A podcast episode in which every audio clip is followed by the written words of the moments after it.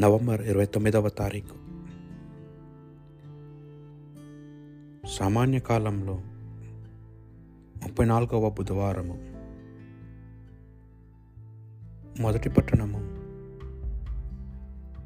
ప్రవక్త అయిన దానియలు గ్రంథము. ఐదవ అధ్యాయము. ఒకటి నుండి ఆరు పదమూడు పద్నాలుగు పదహారు పదిహేడు మరియు ఇరవై మూడు నుండి ఇరవై ఎనిమిది వచనముల వరకు. బెల్సరాజు గొప్ప విందు చేయించి వెయ్యి మంది ప్రముఖులను ఆహ్వానించాను. వారితో పాటు తానును ద్రాక్షాసమును సేవించాను. వారు మధును సేవించుండగా రాజు పూర్వం తన తండ్రి నెబుకనేజరు ఎరుసలేము దేవాలయం నుండి కొల్లగొట్టి తెచ్చి వెండి బంగారం పాత్రలను కొనిరండని ఆజ్ఞాపించాను. తాము తన ప్రముఖుల తన భార్యలు ఉంపుడు కత్తెలు ఆ పాత్ర నుండి రసము త్రాగవలనని అతని కోరిక. వారు ఆ పాత్ర నుండి ద్రాక్షారసమును త్రాగి వెండి బంగారము కంచు ఇనుము కొయ్య రాతితో చేసిన తమ దైవములను శుద్ధించిరి. వెంటనే ఒక హస్తము కనిపించెను. అది సున్నము కొట్టి ఉన్న ప్రసాదము గోడ మీద దీపపు కాంతి బాగా పడుచోట ఏదో వ్రాయి దొడిగెను. అట్లు వ్రాయుచున్న హస్తమును రాజు చూచెను. ఆ దృశ్యమును గాంచి అతడు తెల్లబోయెను. భయము వలన అతని నడుము నందలి కీళ్ళని పట్టు తప్పెను మోకాలు గడగడ వణికెను. వెంటనే ధనియలు రాజు సమక్షమునకు కొనివచ్చిరి. రాజు అతనితో మా తండ్రి యూదా నుండి కొనివచ్చిన వచ్చిన అను రా ప్రవాసివి నీవేనా? పవిత్రమైన దేవుని ఆత్మ నీలో వసించుచున్నది. నీకు తెలివితేటలు జ్ఞానము వివేకము కలవని వింటిని. నీవు గూఢార్థములను రహస్యములను విరింపగలవని వింటిని. నీవు ఆ పాత్రను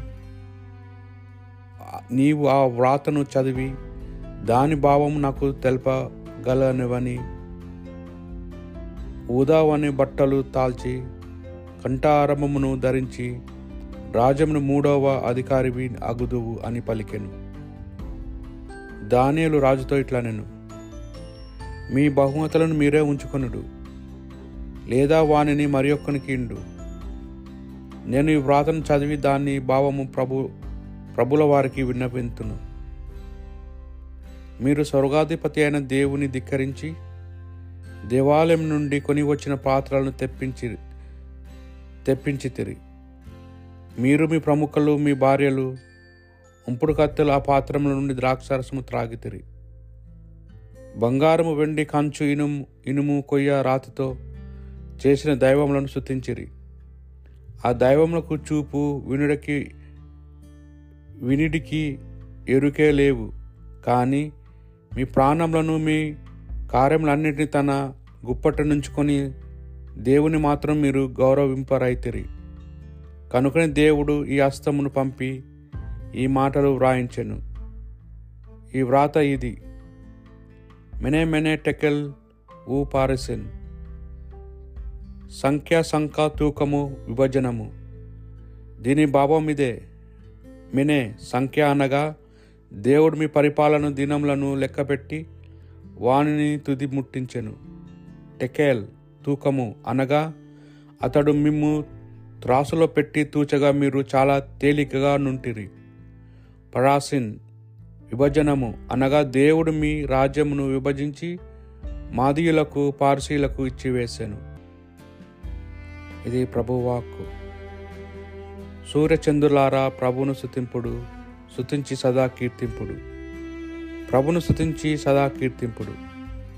ఆకాశమందలి నక్షత్రములారా ప్రభును సుతింపుడు స్తుతించి సదా కీర్తింపుడు.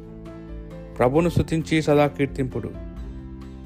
వర్షహిమములారా ప్రభువును స్థుతింపుడు స్థుతించి సదా కీర్తింపుడు.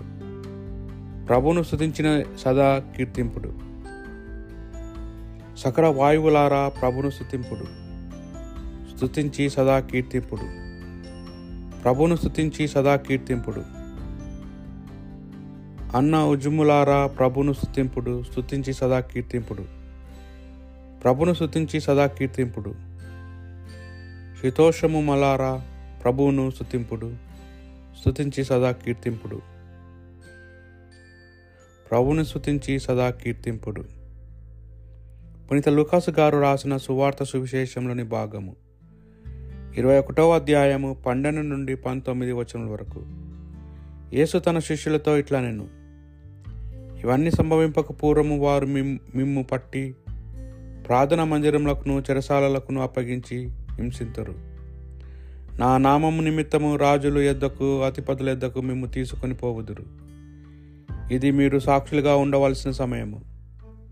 మీరు అచ్చట చెప్పవ చెప్పవలసిన దానిని గూర్చి కలవరపడుకుడు. విరోధి మీ ఎదురు ఎదురు ఆడుటకు మేము ఖండించుటకు వీలు కాని వాక్కును వివేకమును ప్రసాదింతును. తల్లిదండ్రులు సోదరులు బంధువులు మిత్రులు కూడా మేము పట్టి ఇచ్చెదరు మీలో కొంతమందిని చంపెదరు. నా నామం నిమిత్తమేమో అందరూ ద్వేషింతురు. కానీ మీ తల వెంట్రుక ఒకటయు రాలిపోదు. మీ సహనము వలన మీరు మీ ప్రాణమును దక్కించుకుందురు. ఇది ప్రభు సువిశేషము.